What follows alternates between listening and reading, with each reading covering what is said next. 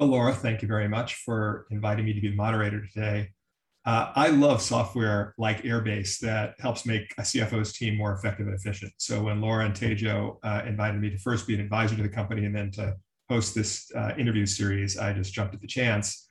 And my first guest is my friend Khozema Shipchandler. If you could change the slide. Khozema is the chief financial officer of Twilio, where I serve as the chair of the audit committee. And as many of you know, the relationship between a CFO and audit committee chair is a very special relationship. And we've known each other for many years. And I'm delighted to welcome you today, Khozema.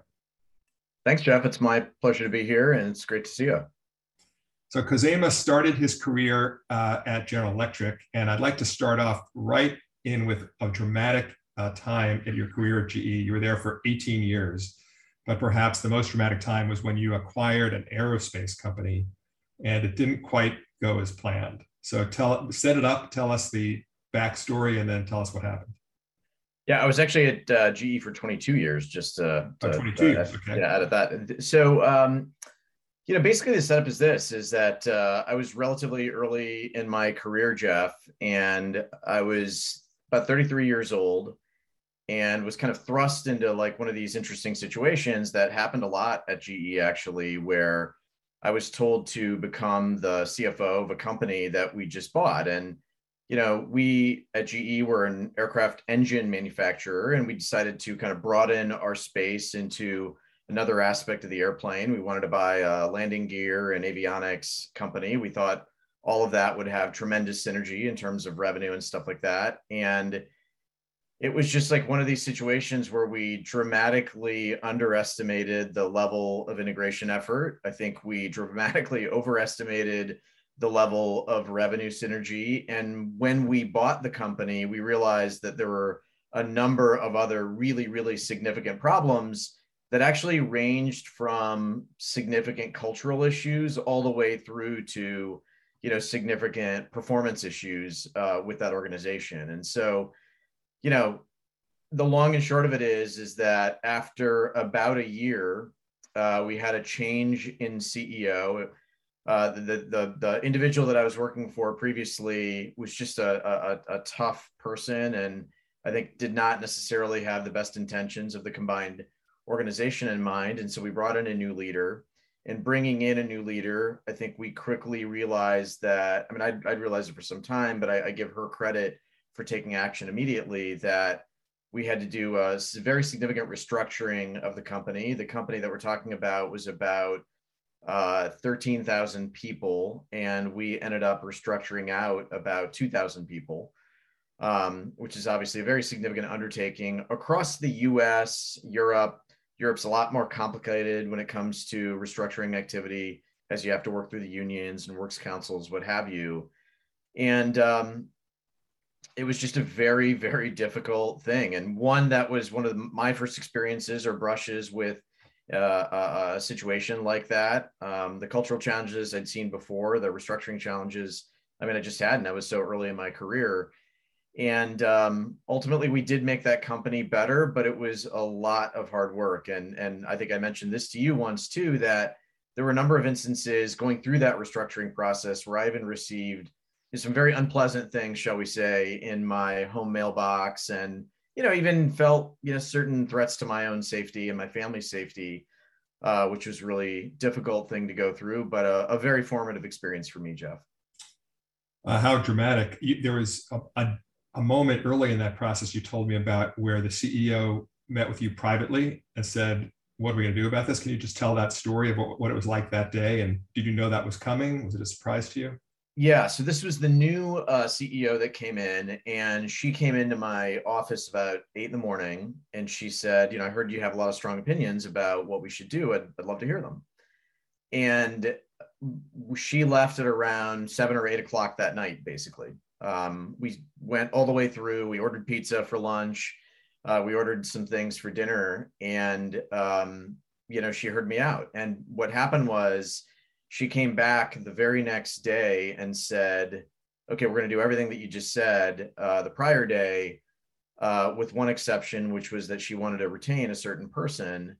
And she said, but I'd like you to be the restructuring manager um, and for you to lead us through this effort. And so, you know, I took another 24 hours and I said, okay, let me think about it. And, um, you know, you've given me a lot to think about. And I came back the next day and, and what I asked for was, I said, okay, I'll, I'll, I'll do what you asked, but I have two asks of my own. One is, is that I'd like to be able to have your conference room and put a new lock and key on the door. And, and the reason for that was not vanity. It was just, we wanted to use that as our war room, um, you know, to be able to manage this process. And the other one was that I could pick, you know, the general counsel and the supply chain leader who would really end up bearing a heavy load in this process and take those individuals off of her staff and as a part of this team. And, uh, you know, she was really supportive and, and a great teammate and going through this process. And I learned a lot from her as well about it, what, what it meant to be a leader during that time. So in addition to your CFO role, you created sort of a separate restructuring team? Yeah, exactly. Yeah. So I continued to be the CFO of the business. I'm sorry, I continued to CFO of the business and ran the restructuring. And how many people on the restructuring team? You know, we had about uh, 15 dedicated. And then obviously there were a number, and they were mostly HR, legal, and then supply chain leaders because a lot of it was factory restructuring. Um, but you know, that obviously it impacted effectively every single person in the organization because we had to do a, you know, to take out 2000 people like we did, it's going to impact every organization. Now, outsiders might think of a CFO as basically someone who closes the books and does the accounting. But if you start at 8 a.m. and you went to 9 p.m., it sounds like you were doing things that were far beyond accounting and closing the books and maybe even beyond what a normal CFO role might be. What, how involved how involved were you in all other aspects of the business and, and what was that like where a leader was looking to you not just for your accounting hat maybe not even just your cfo hat but a broader broader role it was incredibly intellectually stimulating jeff. And and honestly i mean a lot of fun. I mean it's not fun obviously to go through a restructuring like that per se but i think to just go through a learning experience like that is is really incredible. And you know the part of it was the way that that company GE grew finance leaders was really to be strong operating leaders. And and obviously you know like yourself you've been in a, a, variety of really interesting roles like you have opinions you know about things whether it's the operations of the business or the strategy of the company and you know like yourself like i'm a very avid student of business and i like to read a lot and consume a lot and then form my own ideas and opinions and it's a lot more fun, I would say, when you can share them with somebody else and and and they take that seriously. And I think, you know, for me and and a, a large part of my experience growing up in that company was that as long as you had a point of view and were willing to do the work, those opportunities were given to you. And you know, I've been lucky even at Twilio in my relationship with Jeff Lawson that he's given me many of those same opportunities, and I found it really rewarding. Well, it sounds like there were some surprises along the way, and I've always said a, an important job for the CFO is no surprises. Uh, years ago, I, I, would say, well, let's do a post-mortem after something like that and say, you know, what happened. And a friend of mine said, you know, post-mortem is sort of the glass is half empty. Let's call it lessons learned. So yeah. ever since then, I've always said, let's use the phrase lessons learned. So what are your lessons learned from that entire experience, starting from the time you uh, were negotiating to buy it? I mean, should you not have bought it to begin with? I think there were well, I, I, think we should not have bought it with with the benefit of hindsight, but I, I think there were three big lessons in in retrospect. I think the first is that never underestimate the culture integration. And what was particularly unique in this set of circumstances was you have to understand at in the GE aircraft engine business, there are only two competitors, you know, one of whom is Rolls-Royce, the other of whom is Pratt and Whitney and virtually the entire management team that we were buying um, as a result of this deal was ex Rolls Royce. And you know, those are two cultures and companies that are effectively bred to hate each other. And so now all of a sudden you're thrust together and told to work together every day. And that's just like really hard. And honestly, Jeff, that was just the first layer of the cultural complexity here. You had some you had some kind of UK US dynamics they had done a bunch of acquisitions themselves. And so you had effectively four or five different companies within this broader company. You had some kind of age dynamics, gender dynamics, diversity. I mean, it was everything that you could have imagined was there. And I think, you know, companies pay a lot closer attention, I think, these days to what are the implications of a cultural integration. And I think that was one we should have taken much more seriously in that regard. I think the second was when you buy something, even if it's adjacent, if it's out of your kind of sweet spot in terms of what you do, how you go to market, and how you sell, you really better understand the financial model and what the inherent risks are. And you know, again, we were used to selling to the airlines, and and and there was a confined set of risks in doing so. And all of a sudden, we were thrust in the position of selling to the airframers with effectively unlimited change order contracts. And that puts you in a pretty tough spot when it comes to cost if you don't underwrite the plan appropriately. And, you know, again, it was just like a totally new business model for us. And I think we should have asked better questions um, on the way in. And then I think that, you know, the, the, the third thing is, is that be very wary when you're looking at things that are effectively outside of your core competency. You know, there are just things that companies do well, and there are things that seem alluring, you know, because they add revenue or they seem additive in terms of the value that you can add to a customer but it just didn't. I mean, again, our customer we knew very clearly was airlines, and all of a sudden we effectively created a new com- uh, customer with these airframers, and it just wasn't additive to what we were trying to do. In fact, it turned out to be, you know, revenue growth destructive, dilutive, and um, you know, again, if you could do it all over again, you wouldn't have done it. But those are kind of three big lessons I would learn that I think are broadly applicable to any acquisition, frankly, at any company. So, three lessons understand the cultural issues, understand the financial model, and be wary moving outside of your core competency. Very important lessons learned. So, let's go back now, uh, talk about your career. Uh, where did you grow up? How did you get involved in finance? You know, I was uh, born in the thriving metropolis of Fort Wayne, Indiana. Uh, I was born and raised there, a great Midwestern city uh, very, very proud to be a, a Hoosier. Uh, you know, really have deep Indiana roots, and and you know, have a brother that still lives there. Uh, I went to Indiana University. Uh, that was a little bit unplanned, but um, turned out to be a great experience for me. And to be honest, I didn't really imagine a, a career in finance at that point in time. I always imagined a career in business potentially, but not necessarily a career in, in finance, Jeff and you know the way that it played out was basically like this is my parents really wanted me to go to medical school in which i had no interest. I really wanted to go to law school in which uh, basically they had no interest. And so we kind of split the diff if you will and i took a job. And you know at the time it, it was kind of hard to get a job as a non-business major. You know i was a double major in uh, biology and English and, and an economics minor. And I really leaned heavily into my economics minor. And uh, at the time, you know, GE was one of the world's most admired companies. And that's about all I knew. And I wasn't like the business school students, I wasn't reading the Wall Street Journal every day or subscribing to Fortune magazine necessarily at the time. And, you know, I took what I believed to be the first great job that uh, that that came at me. I had some other offers, but it, it seemed really interesting to join GE, and I wouldn't trade it for anything.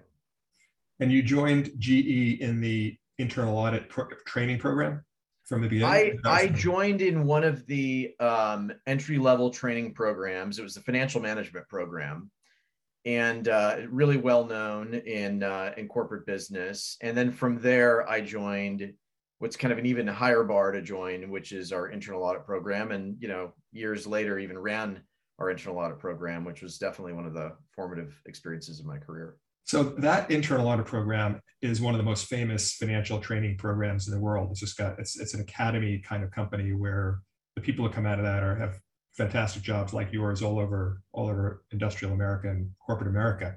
Well, could you just describe a little bit of I think of it as sort of a financial Marine Corps, but can you I don't know if that's accurate or not. Can you tell us what that program is like, what it's like to be in it and what it's like to lead it? Yeah it was it was really intense and and really fun basically. Um, you know the way that it worked was is that we worked in a trimester format and so every four months you were given a different assignment but you weren't just given a different assignment. It, if you were doing a financial audit let's say in the first trimester for certain in the second trimester you would not be doing that the second time around. You would be doing acquisition integration or you might be doing advisory work on a pricing project let's say or on a supply chain audit of some sort uh, you would be thrust into a different geography as well as a different business and and and working with entirely different people as well as a different manager. And so basically, the idea was in four month bursts, how do we change every variable that was present in the first four months and then change it again in that third four months so that the individuals that participated in the program became deeply familiar, if you will, with ambiguity and were able to get results in a highly ambiguous environment um, and be able to make a difference um, by, on the one hand, doing the work, on the other hand, packaging the information for executives. And then finally, you know, just there's a certain uh, fortitude or grit, if you will, that you develop in going through experiences like that. And, you know, I'd say the hours were, they were challenging. I mean, it, you know, you're talking about 80 to 100 hours a week um, minimum. And, you know, in some of the harder assignments, it could be even a little bit, little bit longer than that. But just incredibly, incredibly rewarding. You know, like some other environments, it was not a shark pit. Um, it was very collaborative. Um, you were always there providing feedback to one another, learning from one another. Uh, you were always there kind of trying to trumpet the accomplishments of your peers and help them climb in their own careers.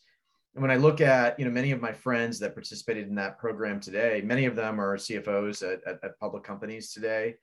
Uh, and we still talk to each other, you know, in, in some ways as much as we did and in, in, in the same way that we did even, even back then, sharing best practices and, and advice. And it was, it was really formative and really awesome. The only difference running it was that uh, you're aging while the average cohort is always staying the same age. And so you derive energy from that, right? Because the average age of the participant is 27 because it's very much a sort of up or out uh, style program, but not uh, in a in a you're out of the thing. It, it, was you get you get promoted into some great job elsewhere in the company, um, and you know seeing so many young people come through and with such veracity, you just get a lot of energy from that. And and I certainly was a beneficiary of that. And you know it, it really piqued my interest honestly in technology and analytics and you know things like data science and, and machine learning and how those practices can actually be applied to finance uh, which is where i learned a lot when i was running it so the, the people who didn't stay in internal audit would rotate through for how long typically?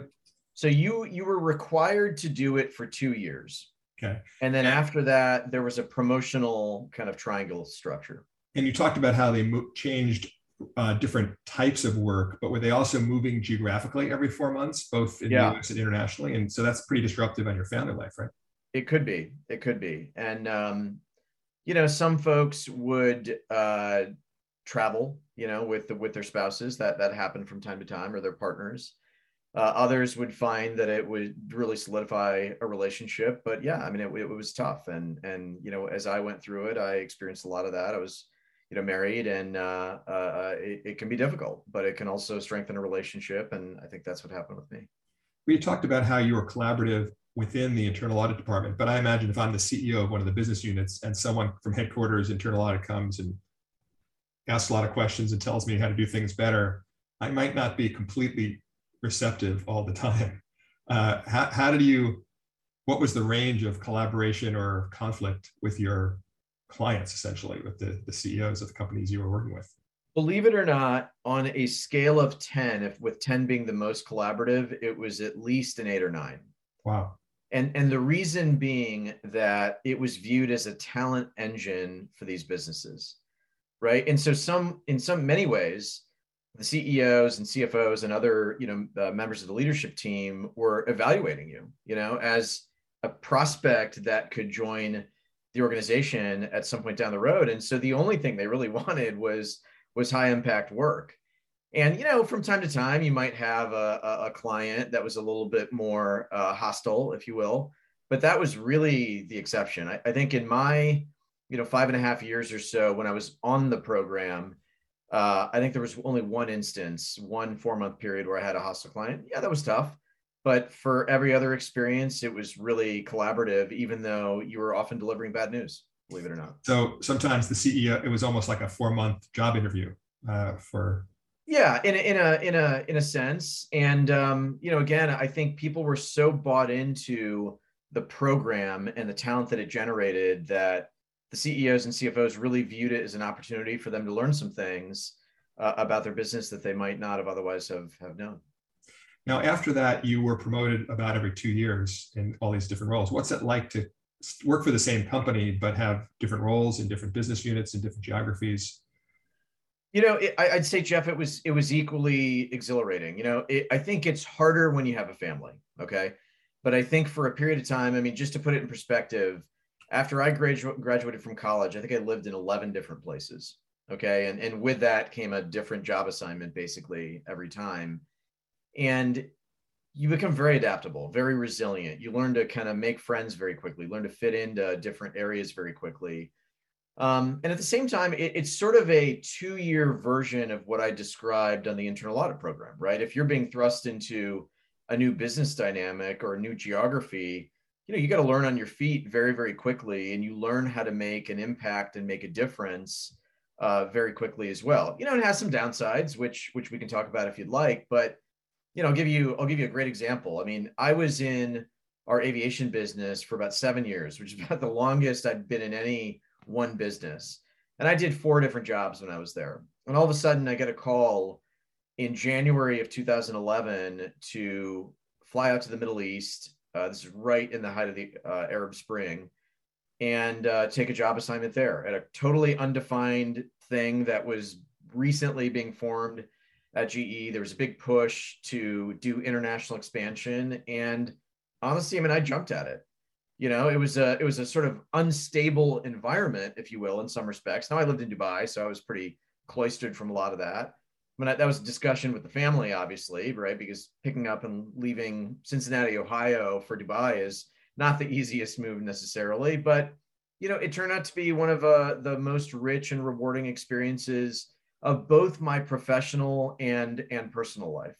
I'd say the one downside with that sort of a dynamic is is that sometimes you don't see your decision all the way through you know and in a lot of those businesses at ge they're very long cycle businesses where the impact of your decision actually isn't felt for like another potentially 7 10 even 15 years because of the long cycles of the products i think in software you see it a lot faster obviously but um, i think there is benefit to seeing some of these things through at times yeah that's that's incredible background so a lot of people on this, or some people on the call here today are chief financial officers, and many others would like to be chief financial officers.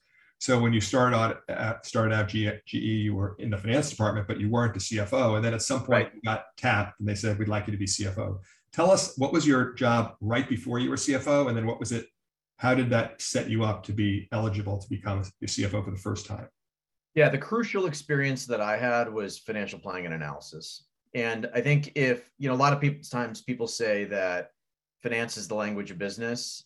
Well, if that's true, then I would say that FP&A is the language of, of finance. And I think a, a strong FP&A leader, and I'm lucky to have one at Twilio, for example, um, has a really, really keen understanding, not just of how the financial statements fit together, but also in particular, what are the levers that you can push and pull to improve business performance? And I think a particularly astute finance leader will not just use the FP&A job as a means to do quite literally financial planning and analysis, but also use it as a mechanism to inform strategy, inform product investments, big business decisions, and even M&A. And you know, I was lucky in that I had really fabulous mentors. Um, you know, when I was in the FP&A job that I took right off of uh, internal audit, and had I not had that experience, had I not had great mentors at the time, I definitely wouldn't be sitting where I am today. And um, you know, I was lucky to to get that experience early. Can you talk more about the mentors? Did you ask for them? Did they reach out to you? How did how did that relationship start? And what did they do as a mentor? Yeah, I, I just got kind of lucky. Um, you know, the the the two mentors that were really impactful to me at the time uh, were uh, two gentlemen named uh, Dave Calhoun and Brian West. They're now the CEO and CFO at at, at Boeing, actually, and um, they just took an interest. You know, I mean, it was just like a very simple thing, if you will, in that one day Dave, who was the the, the CEO of the aviation business, then said after a, one of these meetings that we talked about earlier, like it must be t- tough giving these folks bad news. there was a lot of bad news in that particular meeting. And he just said, Hey, would you mind joining me in my office for lunch? And we just kind of got to talking. And he said, Okay, well, you know, whenever this ends, like I definitely want you to come work here in my business. And you just get lucky sometimes, right? And and and I did then. And I all I would say about it is really when the luck happens, you should be ready for it, you know? And uh, and so I kind of seized the opportunity. And then Brian was the CFO of aviation ultimately when I joined and really really tough boss you know very very demanding um, but also quite a human being and you know really encouraged me to kind of find balance even though the hours were long to ensure that i balanced that with you know interests outside of the office as well. And um, you know i was just lucky in in getting the two of them to one really kind of took it upon himself to be a formal mentor and the other one became an informal mentor and then sort of a formal mentor uh, down the road. So you're running fp&a for one of these businesses and then did someone just call you up out of the blue and say want you to be cfo what, what happened next? Yeah i mean basically what happened was i was i was working for brian uh, at the time and uh, a, a spot opened up in our military engine business and he said love for you to be the cfo of this business and uh, that was basically the end of it, you know, and and there I was, like all of a sudden learning about government contract accounting and uh, you know how to uh, uh, sign you know very long live contracts with the U.S. Uh, Department of Defense. Well, that's a terrific uh, GE story. Let's turn now to Twilio. So you're you're at GE. Twilio reaches out, and I was involved in recruiting you to Twilio as a public company CFO. So this is the first time you're a public company CFO. Right what was that transition like? How did you think about what you wanted to accomplish the first 90 or 180 days at Twilio as a CFO? Yeah, you know, I think there's there were two dynamics to it. So I think the one dynamic was, you know, a lot of people have asked me this question, like, man, it must have been so different leaving a, a sort of very large company like GE and then moving into Twilio. And I actually found that to be not a large transition in in many respects, Jeff. I think because the finance language is very common. You know, the metrics are different, obviously, the people are different, the products are different, but I think the language of, of business is the same in many respects. And so I found that tr- transition to be quite easy. And I just found that the people of Twilio to be incredibly helpful and humble and, and welcoming. I think that the biggest thing that I spent time on, and I certainly made, you know, my fair share of missteps was investor relations you know it's the one experience that if you've never been in a public setting or never done the ir job you just don't have. And um, you know I, I knew that for areas like tax and treasury i'd be okay because i would hire experts you know and, and those tend to be very high expertise jobs. And as long as you know which questions to ask i think you're okay. But investor relations until you're faced with you know buy side investors who own your company and you're on the firing line like you really don't know what that experience is like. And when they really bore in on the metrics and you realize in that one moment that you don't know the answer to that one question that they really want to know the answer to you just don't know what that experience is like. And I, I would i would also say you know there's like a certain you and i've talked about this a lot in the past like there's just like a certain language to ir that's quite different than just normal business language if you will or even you know normal uh, day-to-day language and you have to learn it. And uh, you know i had a very good teacher um, who was our ir leader at the time and we you've since promoted him to another great job but he was very patient and very blunt with feedback sometimes and there was one particular misstep that i made that i wish i could have back but you know you learn and grow from these experiences and you get better and uh, i'd say that was the one area jeff where i spent a lot of time the, the the only other area where I did spend time, but I knew that I would get it was obviously you want to prove to your CEO that you're not just a numbers guy, that you have an intuitive sense of the business model and that you can actually help drive the business forward versus just count what happened in the prior period.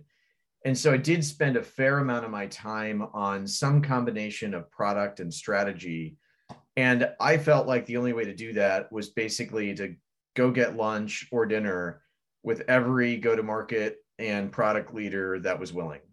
And again, you know, the the Twilio community was just very generous with their time, and and I was able to get a lot of that out of that, and hopefully give something back to them too. Um, and I just found it really beneficial. Something you mentioned resonated with my own experience, which is early in your career, you're learning from your your superiors, your managers. Uh, later on, as you get more responsibility, it sounds like you actually were learning from your subordinates in investor relations or tax or treasury, where they were teaching you how to do it in a way. Is that fair? Yeah, I think that's totally right. And, and I think, you know, one of the things that you have to be quite humble about and very self-aware about is, is that it's okay to have people on your team that are just fundamentally better at you than a variety at a variety of skills. Because it's impossible. I mean, how could any person be great at literally every single thing? I mean, there's like probably five people in the world that are like that, right? And and you you really lean into and rely on the expertise of individuals. One and two, I would say if if you're doing everything, it doesn't create an opportunity for anybody else. I mean, they they want to live their hopes and dreams too, and they want to be able to step up when given an opportunity. And and I think it's mutually beneficial actually to do it that way. When you started Twilio, it sounds like one of the things you wanted to do is build relationships with your peers in go to market and, and product. How did you think about the relationship with Jeff Lawson, the CEO? What was your plan to strengthen that relationship? You know, I, I think that um, from my perspective, and I, have treated it mostly the same way in every uh, CEO dynamic I've had. I think you want to, on the one hand, develop a personal relationship, and then of course you want to develop a professional relationship. And the way that I thought about it was is that I wanted to be not his CFO, but a trusted advisor and and how was the way in which i could sort of instantiate that that model and so obviously i started from a position of where i thought i would have strength i.e finance and better help him understand just the economics of the business and what the financials were telling us and in particular how are ways that you know we could grow and invest to generate you know additional future growth i certainly asked you a lot of questions and and and asked for advice in, in many of those instances, and you were incredibly helpful to me. Um, and I certainly count you as a mentor now. Um, but I think in in the early days, like that's where I initially spent a lot of my time. And then as I gained confidence and learned more about go to market or product or strategy, you know, I started to pivot more of my time to corp dev, for example, as an area where I thought we could drive additional value and you know create create value for the company and would start to you know seed those ideas with him i think the other thing was i was never really shy about sharing my opinions you know good bad or ugly uh, uh, about various things. I always do it of course in a, in a respectful fashion and, and make sure that he understood my only real motive was you know the betterment of of twilio. But i think in the course of that dialogue what he also saw was that hey maybe this guy's like switched on to a number of other areas where i can give him additional responsibility. And i think that continuous back and forth is what led us here. I, I would also say, back to the personal dynamic, I wouldn't undervalue the basics of grabbing lunch or dinner or a beer because I, I think it does take the temperature down sometimes when you have to have if there's personal dynamics there when you have to have a tougher professional conversation and i think uh, that's the way it's kind of played out with jeff and i and we have a really really close relationship today i think how do you think about the cadence of uh, communication and meetings, either with your team, your direct reports, or you and your peers, or, or you and the CEO? Was there a regularly scheduled meeting? Did you have one-on-ones? Did you have group meetings? Was that pre and pre-COVID, and then how has it worked during COVID? Yeah, I'll, I'll tell you a funny story actually. So when I first joined Twilio, um, there were I think no less than eight hours of management meetings a week and I think we did four to six hours on Monday and then four to six hours on Thursday. And I think this was my second or third month at Twilio. And I just said to Jeff, I said, I there's no way by all of us spending a day together, we're advancing the ball. And I am not going to attend the Thursday meeting anymore. and he was like, Well, I guess you're not really getting anything out of it. And I said, no, I don't know how anyone's getting anything out of it. Like, I think we should cancel it for oh, everybody. Oh, were people doing their email during the meetings and everything?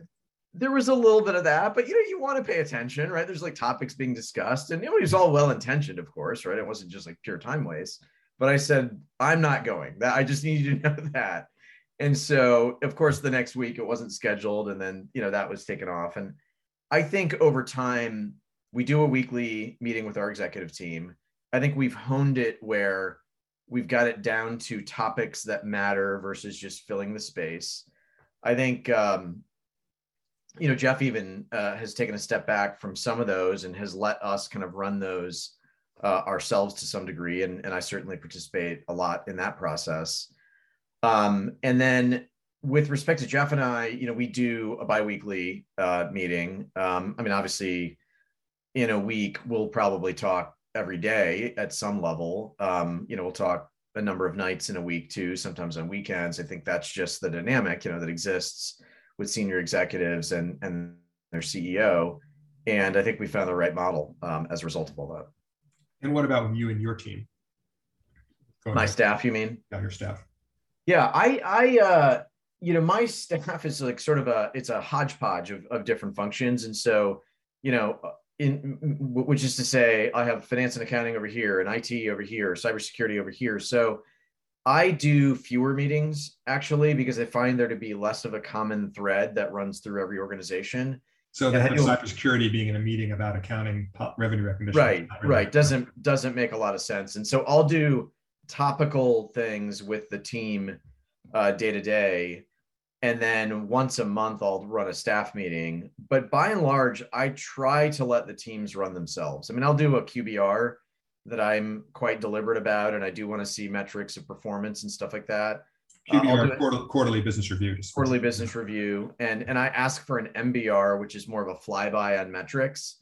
Okay. Um, What's but, the stand for? Is that monthly or metric? monthly? Monthly, yeah. But it's it's re- literally just metrics collection. It's not uh, as much time consumption in that way, and and we try to use things that matter to the individuals creating the documents uh, versus just like vanity stuff for me. And um, otherwise, I try to let the teams run themselves and and do it in more de- decentralized fashion, actually. And for these quarterly business reviews, how long are they? It depends on the uh, organization, but let's say for FP&A, we do we do an hour. Okay. You know, in a in a QBR for cybersecurity, we do an hour. Now, of course, I'm in regular dialogue with each of those teams, right? And especially if something comes up, you know, as you know, there's been a lot happening in ransomware lately, and we've had a number of discussions with the board too about that. But ransomware is a topic I've spent pretty much every day on over the last, you know, several weeks, given some of the things that have happened in the broader environment. But uh, otherwise, yeah. Right. So as you think about Twilio today, what's what's some of your top or what's your top priority right now, if you can talk about it? Your top non-confidential priority. sure. I, I think that um, you know it's probably the same as it what it is for a lot of uh, high growth technology companies at, in our vintage at least. You know, so we had this incredible, incredible innovation that Jeff came up with, and then it just caught lightning and so we've been growing like crazy. And we've been, you know, fortunate to be beneficiaries of kind of broader dynamics around digital transformation. And so, you know, the the what, what I literally say to Jeff a lot is is that we have a really, really good company. Now, the difference between having a really good company and being an actual great company is really about execution. And what are the things from an operational execution perspective that we absolutely need to nail at our size today so that when we imagine ourselves to be multiple billions larger down the road, that it's just easy to do business with us, it's easy for employees to work here, and it's easy for us to just run the business day to day versus sometimes it feels like we're all making like diving catches.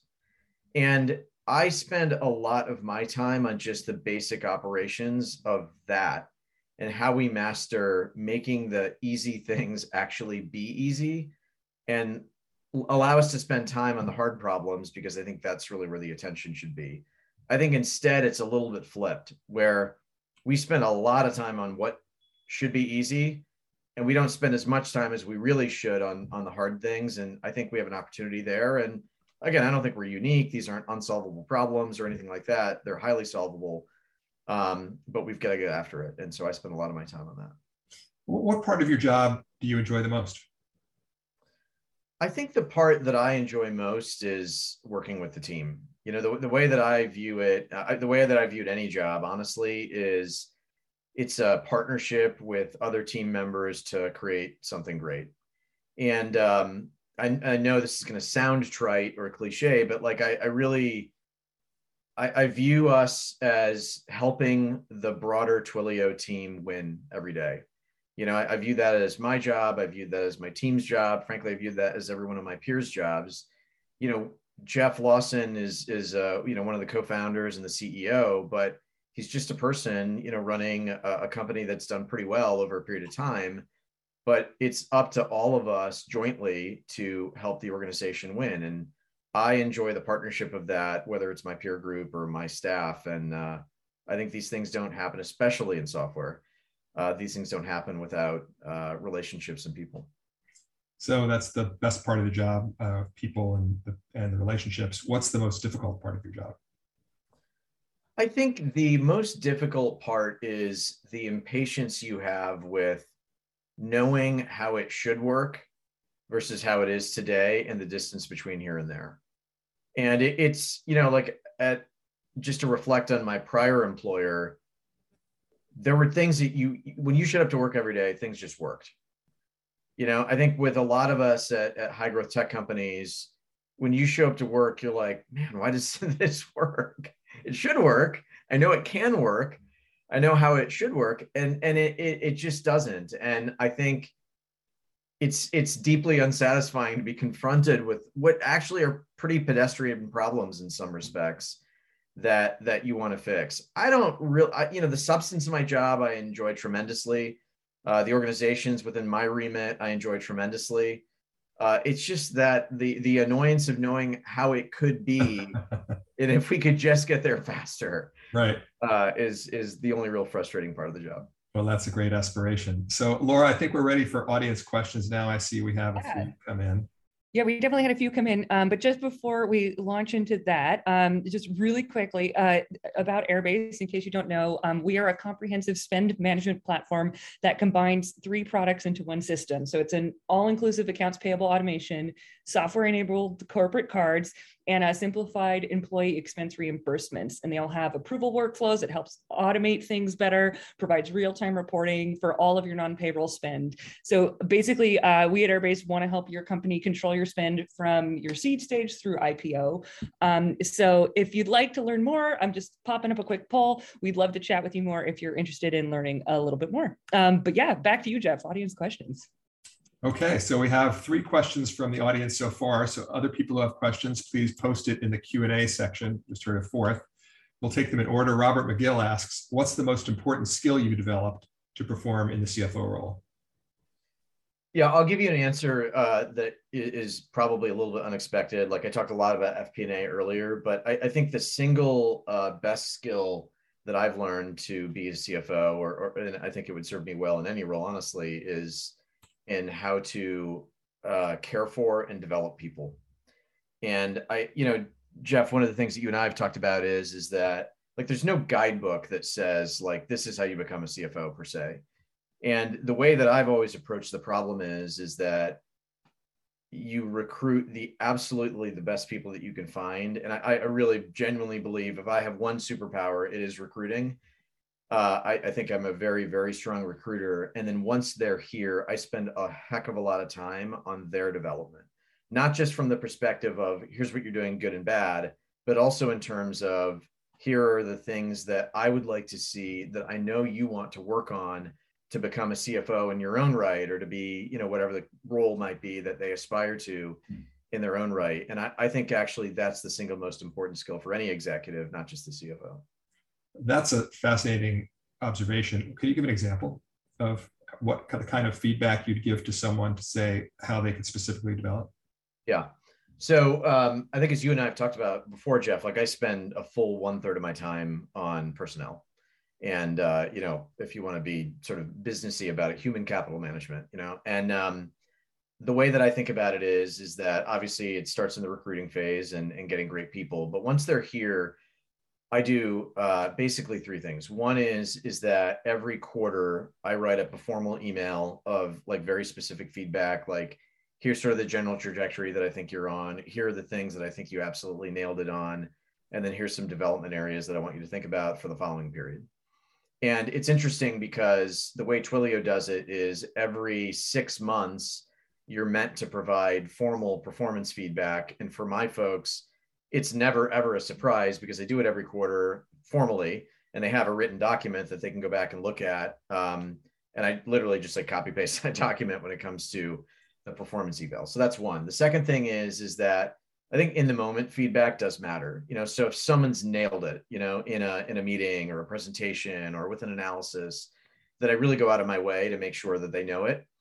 And then if they haven't, then in a more discreet fashion, you know, I do take them to the side and and try to unpack, you know, what what went wrong, how could it have gone better, and versus just say, hey, I don't think you did a very good job, and it, it's more about okay, here are the specific things that I think we could have unpacked to make this better. And then the third thing is is that I do a one-on-one with every one of my staff members. I do them bi-weekly, and it's their time. Um, so they bring whatever topics they want. If they want feedback during that session, I'm happy to give it but I really view it as their time to surface their agenda, not my time to kind of needle that them on this, that, and the other. Fascinating. Uh, let's turn to questions again. The next question from an anonymous questioner is Was there a time when you had the imposter syndrome? And how did you work through that? Yeah, I mean, you know, even today, I I, I feel it sometimes. I, I think that um, you know, you're you're I think it's good to be paranoid. Let me start there. like, I think there is benefit in not necessarily assuming that you know you have all the answers and um, that you've got it all figured out. And and so I think to some degree, you never want to lose total sight of that. I think when it feels a little bit overwhelming, I mean, you lean into the people that you either love or the people that you trust, and ideally those are the same sometimes um, and also your your network. And so I spent a lot of time, as we talked about earlier, you know, talking to my peers, like, hey, have, you seen this before? Like, am I crazy? Like, have you done this?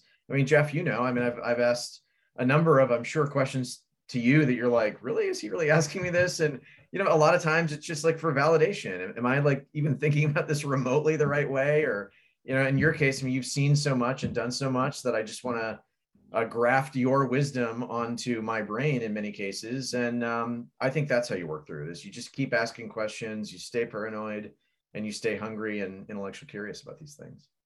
Well it sounds like when you're asking questions though you don't there's not an emotional component that you feel bad about asking the question. It sounds like you have enough confidence that you know you know a lot but you don't know everything and you might as well it's it's a sign of strength to ask the questions as opposed to a sign of weakness so I'm, I think that's right, and it's not to say that I'm not nervous about it. Sometimes, I mean, I am, and you know, you get goosebumps or or or, or butterflies or whatever. But uh, you know, you you work through techniques to get through that stuff, and you keep moving. What, what I would always do is I would write down all the questions I had, and I wouldn't ask them immediately. I would wait till the end of the week or the end of the month, and if I had 20 questions, I find that half the questions get answered just by being in the room with people, and something comes up without you asking it. And then the questions I had left, I would say, well, who's the person to answer that question? It wouldn't necessarily be my boss. It might be a colleague or even a subordinate.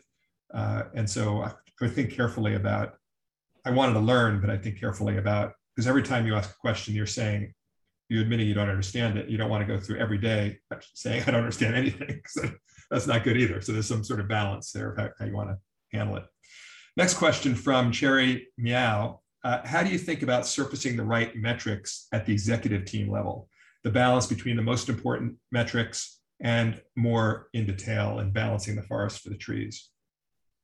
Yeah, I, I think uh, it's that's a little bit trickier. What I would say is is that there are certain things in an executive setting that you really want the team to focus on um, and so, what I try to do in our executive team meetings is ensure that those three to five metrics we pay very close attention to. And sometimes they're input metrics, sometimes they're output metrics, but I'll, I'll be specific and give you the example in our case. We look very, very closely at um, how the sales team is performing and how they're doing on the closure of deals in a quarter because obviously that leads to what our you know medium and long term forecasts are going to end up being around our overall business performance. We look very very closely at contraction and expansion on our accounts and we spend a lot of time unpacking them at as low a level of detail as we can so that we understand revenue performance and fundamentally our customers do they like us? Are they growing with us? You know, do, they want to keep using more of us? We actually focus less on cost um, than than folks might think. I think for us, we know how to manage cost. It, it, we can control it if we really needed to, and and we've kind of managed it at a point where you know we're more or less you know kind of in a break even to slight loss zone, nothing crazy. Um, and then we also focus on gross margin, and we spend time evaluating you know product mix and, and things like that. So I would say those are the metrics that get surfaced at kind of the top. Now, in our company wide uh, meetings, uh, uh, we'll do deeper dives in, in some of these areas. So to use maybe a more specific example, um, in our messaging business, you know, everyone will come with fluency around the things that I just said. And so rather than further unpack those, what we'll get into is, okay, what's, what are the usage metrics, you know, beyond revenue, like what's actually happening on the platform, or if we introduce a new feature, what's the adoption rate on, on that particular feature? And, you know, how is that going? Or if it's an HR conversation, um, you know, how are we performing in things like DEI, for example? What does the hiring pipeline look like? What does attrition look like? Um, we just kind of unpack it deeper and deeper based on uh, the the setting. But otherwise, I'd say we really try to keep it to three to five and really, really focus the team on that. Otherwise, it just becomes overwhelming.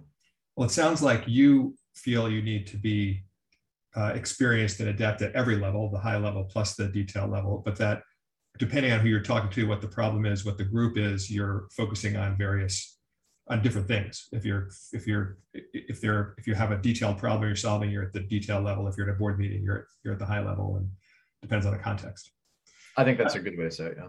There's uh, Darren uh, is another GE CFO alumnus, and he's asking. He's now a CFO of a technology company. He's asking, what are your best practices for managing technology funding opportunities and making choices. And I'm not actually sure what technology funding opportunities means, whether it's how do you decide, for instance, how much to spend on R&D or one a given technology internally versus another technology internally. But uh, I want to talk about that. Yeah, I guess the way that we think about it is, you know, when when it comes to the next dollar of spend, the the first question that we're always asking is is that do we put it against go to market or do we put it against product? and there's a there's a it seems alluring to put it into go to market in many ways because the payback of a go to market dollar is very very easily understood and we can basically model it immediately in terms of the revenue that we're going to get out of it what the payback period is going to be and how that's going to contribute to the growth rate. And so that's pretty straightforward and we do some of that decision framing um, just as a matter of you know how do we continue to create oxygen for the company so that we can reinvest that growth? The flip side is what are these more longer term decisions is how i would characterize it. And you know we tend to use relatively simple frameworks around first of all let's dissect the engineering spend. Is it going towards paying down some technical debt that we already have on an existing product? Is it going towards just keeping you know the service running basically so that it's one of these necessary spends that just has to happen because the scale of the product is increased to a level with our customers that without it we couldn't continue scaling with customers or is it truly new innovation? My suspicion is is that the question's more geared towards that third category. Um, but in our world we try to satisfy those first two categories first because obviously if customers start walking out the door like that's not a very good thing. Um, but in that third category we essentially look at it as a, kind of a high risk high reward dynamic. And i mean if it's low risk and high reward of course we're going to put every dollar we can into it. If it's high risk and high reward then we're going to be more measured but we'll allocate dollars on sort of a graduated basis and then once we see takeoff velocity we'll start to put more money in it and if it doesn't fit one of those two categories, we don't spend much time on it. Or what we'll do is is we'll deliberately label it as this is something we're investing money in that is not revenue generating most likely for any foreseeable period. And so let's know that as a management team and know then why we're doing it if it's not going to generate revenue dollars down the road. And there are examples like that. I, I point to some in AI and ML, for example, where you don't really know today um, you have some vague indication of how it might translate to revenue down the road, but you know it sure is important. Um, and so we do some of that too. So one of the takeaways I have is if you break down a big project into smaller projects and you don't authorize the entire amount all up front, you you do it in, in gates and you say, well, okay, we'll give you some amount, go off, spend that money, come back, tell us how you're doing, and you may decide to give them the next round or not. Exactly. Yeah. Uh, Kunjan asks, what's your litmus test for spend decisions around your approval authority? You know, I try to take the approval authority uh, pretty high up. I mean, I, here again, I mean, I think it's trust the team sort of dynamic. Um, unless, I mean, honestly, Kunjan, like in my case, like unless the board would say I have to be the one that signs off on it, I'd really rather prefer not to. Not because I'm trying to absolve myself of some responsibility, but it's more because I want to drive ownership with senior leader. I mean, I have senior vice presidents on my team. I want to make sure that they feel the ownership and accountability of the decisions that they're making and that they properly interrogate things too. And so I'd really rather prefer that decisions stop at that level before they make it to me. Now, you know, one of the ones that does tend to make it to me because it's a multi-hundred million dollar decision would be uh, like our AWS spend, for example. And that one, in fact, we require CEO sign off on too. Obviously m&a transactions uh, any of those would require my approval even if they're board, below the board threshold.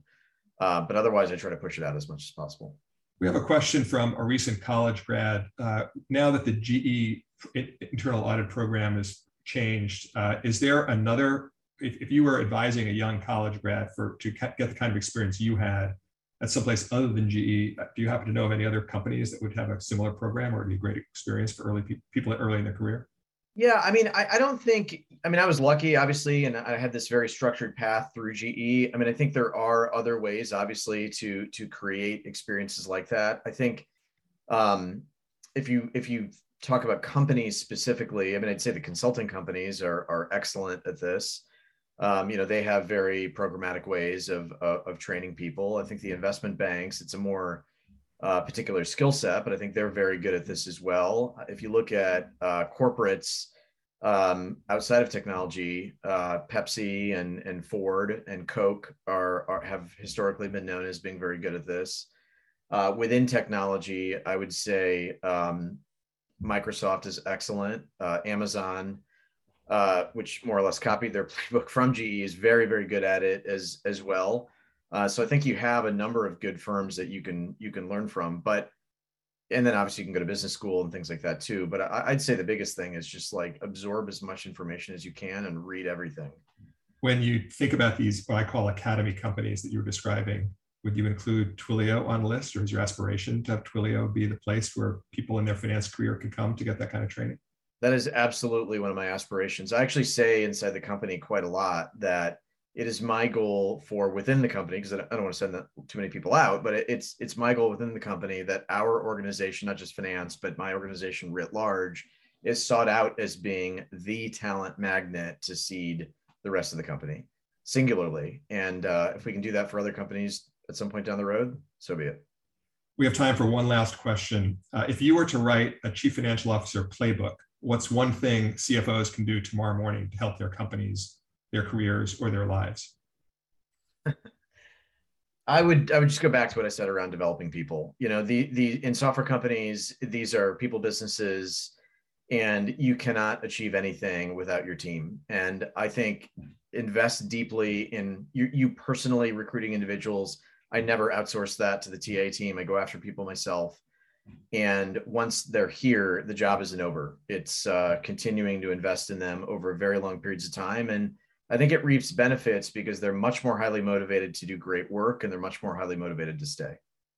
And if I remember what you said before, you spend a third of your time on people leadership questions, which is absolutely pretty big. Uh, absolutely. Uh, out time allocation.